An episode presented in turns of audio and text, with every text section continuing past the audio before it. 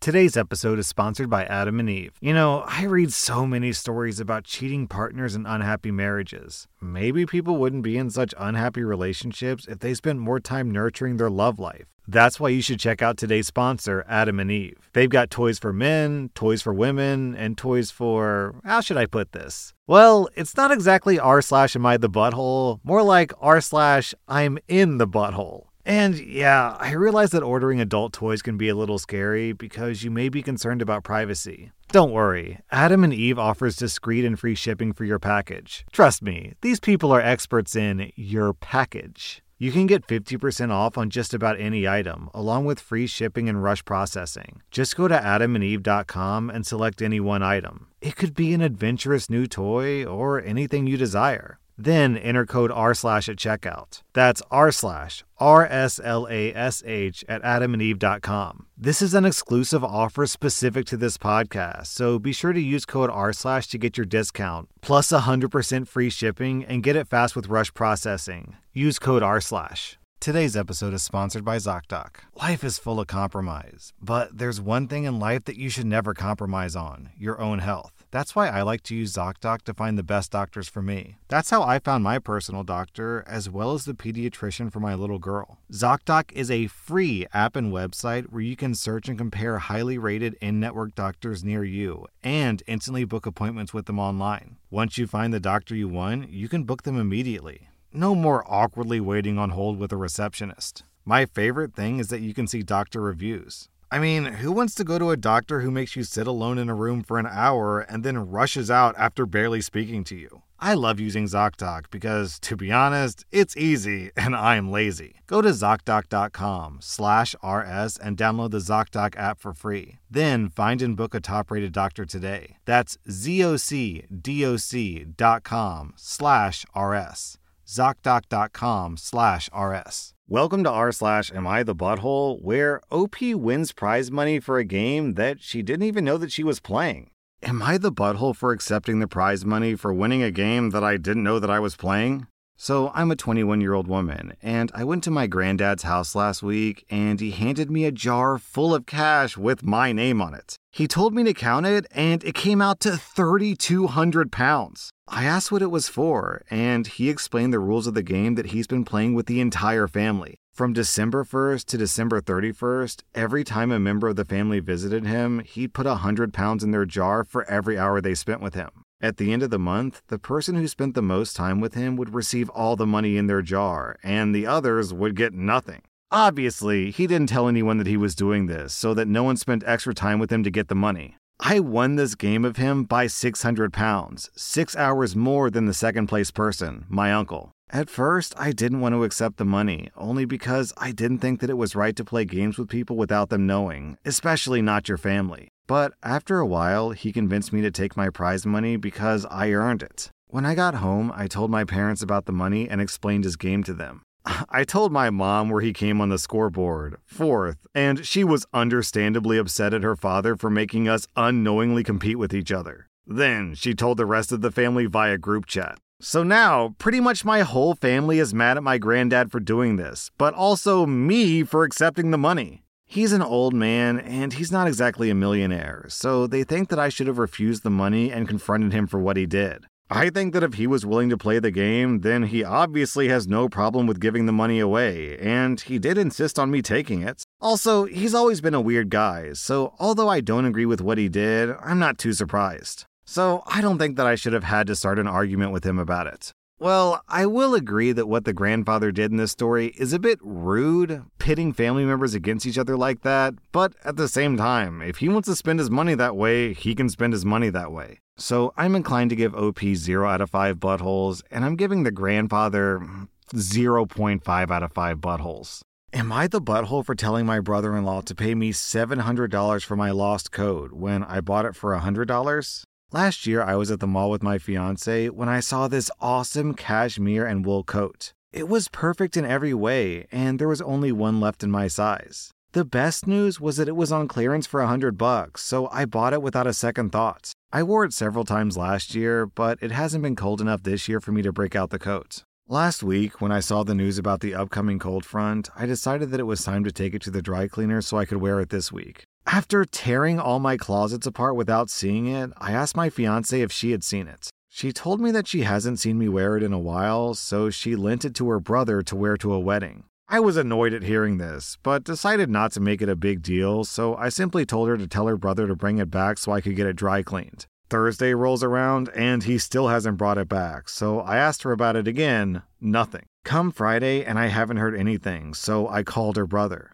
He said that he told my wife on Tuesday that he got drunk at the wedding and lost my coat. I was super annoyed at this, so I told him he owes me the exact same coat with the exact same brand. Last night, my fiance came home from work in a mood and handed me a hundred bucks. She said that her brother dropped off the money and I shouldn't have made her brother pay for the coat since I knew that he doesn't make very much and I haven't worn it but a handful of times. I looked at the hundred dollars and told her that I wanted a replacement coat or the amount it currently costs so that I could buy a new one and that a hundred dollars won't cover it. She said that he went to the store and it costs $700 now, but she knows that I only paid $100 for it so she told him a hundred bucks would cover the cost. I argued that a hundred dollars doesn't buy me a new coat. We went back and forth, but couldn't find any common ground. She offered to throw in an extra hundred bucks of her own money and said sarcastically that I'm coming out ahead. I argued that I'm still out a coat and nothing will satisfy my loss except for a replacement coat. She argued that I don't have to buy the exact coat and that I can buy a similar one with $200. She thought I was being ridiculous and called her parents on speakerphone. Of course, they sided with their kids, and her dad tried to say that a man shouldn't be so hung up on a coat. I told him that a man replaces what he loses. So now they're all mad at me for wanting to make a profit from their son and suggesting that he's not a man. Am I wrong for wanting the same coat as a replacement? All right, OP, you're obviously very justified in wanting some sort of recompense. The obvious question here is should it be $100 or $700? And I think the best comparison that we can make would be to compare it to Bitcoin. Because Bitcoin, when it first came out, was selling for like a penny. And now, gosh, what is Bitcoin worth now? So, if you bought one Bitcoin for a penny way back when, and it, today it's worth $40,000, and then your friend or brother in law or whoever loses your Bitcoin because it's on a hard drive and he, I don't know, destroys the hard drive, then would he owe you one cent or 40,000? I think very clearly he would owe you $40,000 because that is the worth of the thing. That is the nature of things. Things change their worth over time. Some are more valuable, some are less valuable. You know what? Actually, the reverse analogy is even better. Let's suppose OP buys a brand new car for, I don't know, 100K, a really, really nice car. And he drives that car for 15 years and he's been in wrecks with it and he doesn't treat it well. Well, obviously, that car is going to become less valuable over time. And, you know, 15 years later, it's worth, let's say, 10K. If the brother in law drives that car and it gets in a wreck and it's totaled, then he would owe OP a new car, but he wouldn't owe $100,000. He would owe $10,000 because that's the current today value of the car.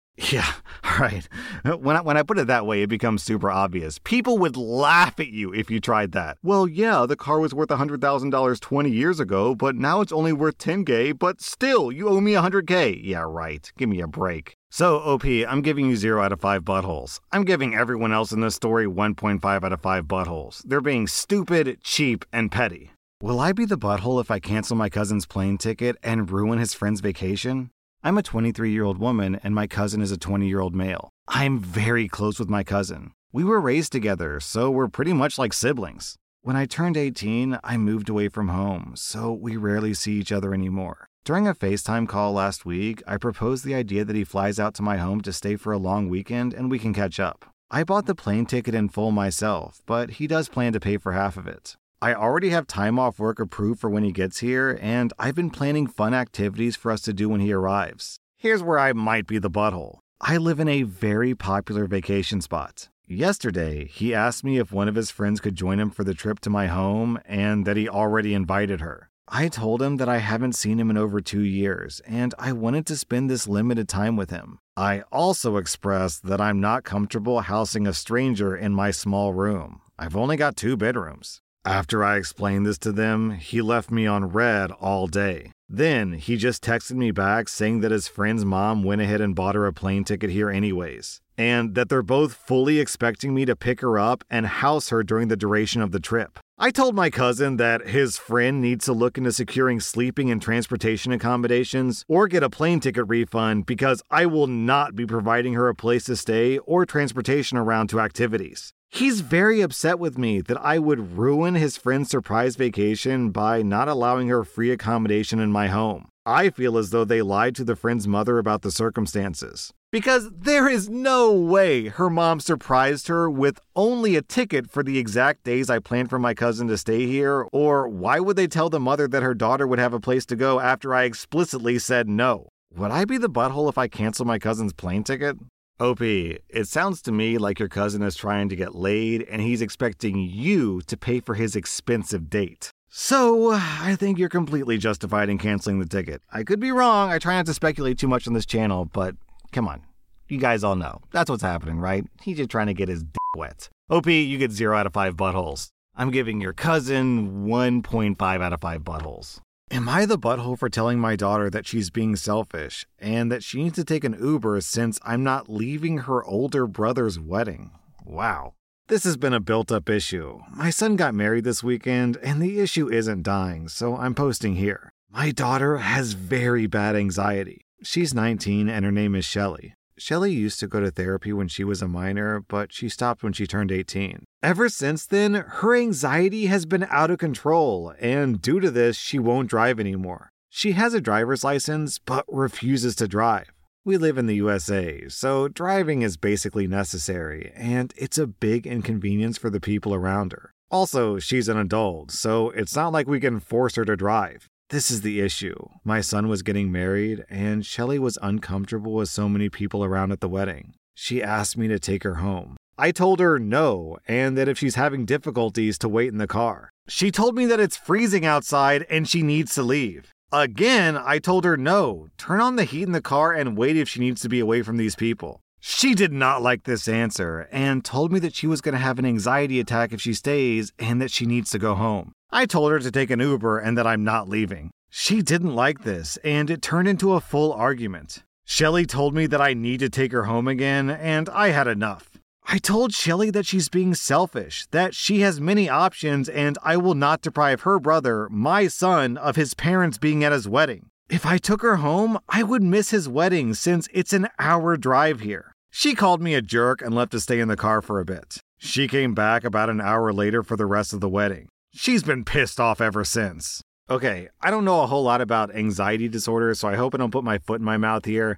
But I find it very interesting how she went from having an emergency situation to just taking an hour to chill out in her car and then she came back and everything was fine. It sounds like maybe her anxiety isn't as bad as she's making out to be, and instead she's using it as an excuse to get what she wants. Maybe kind of what it sounds like. So, OP, you get 0 out of 5 buttholes, and Shelly gets 2 out of 5 buttholes. Am I the butthole for being pissed that my daughter in law won't accommodate my allergies, so I'm not going to her dinner? I'm very, very frustrated. My son has been married to my daughter in law for three years now. I've always made extra dishes that don't include meat to accommodate her. No matter how much of a pain it is to do, I've always made sure that she had options to eat when I hosted or when she was over. She's vegetarian and at one point tried to go vegan. She and my son never hosted due to living in a small apartment, but that changed since they just bought a home. They're having a dinner this week, and I called to remind her that I'm allergic to nuts. She then informed me that she doesn't have time and to bring my own food. She told me that she cooks with a lot of different nuts and that she can't make adjustments to her menu. This is where I might be the jerk. I told her that I won't be coming, and neither will my husband. That I've accommodated her for years, and not once have I made her bring her own food. This started an argument where she thinks that I'm being unreasonable. My husband is on my side, but my son and her are very upset. Man, I don't even know why this is an r slash am I the butthole post. Yo, OP, you could die. How hard is it to cook a meal that doesn't have nuts in it? I would have to guess that probably 95% plus of my meals don't have nuts in them. I can't even.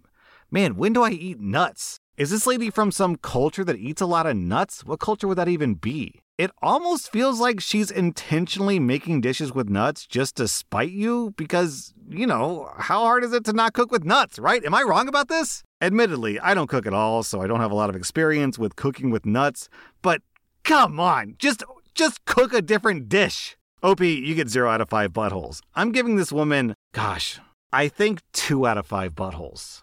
That was r slash am I the butthole. And if you like this content, be sure to follow my podcast because I put out new Reddit podcast episodes every single day.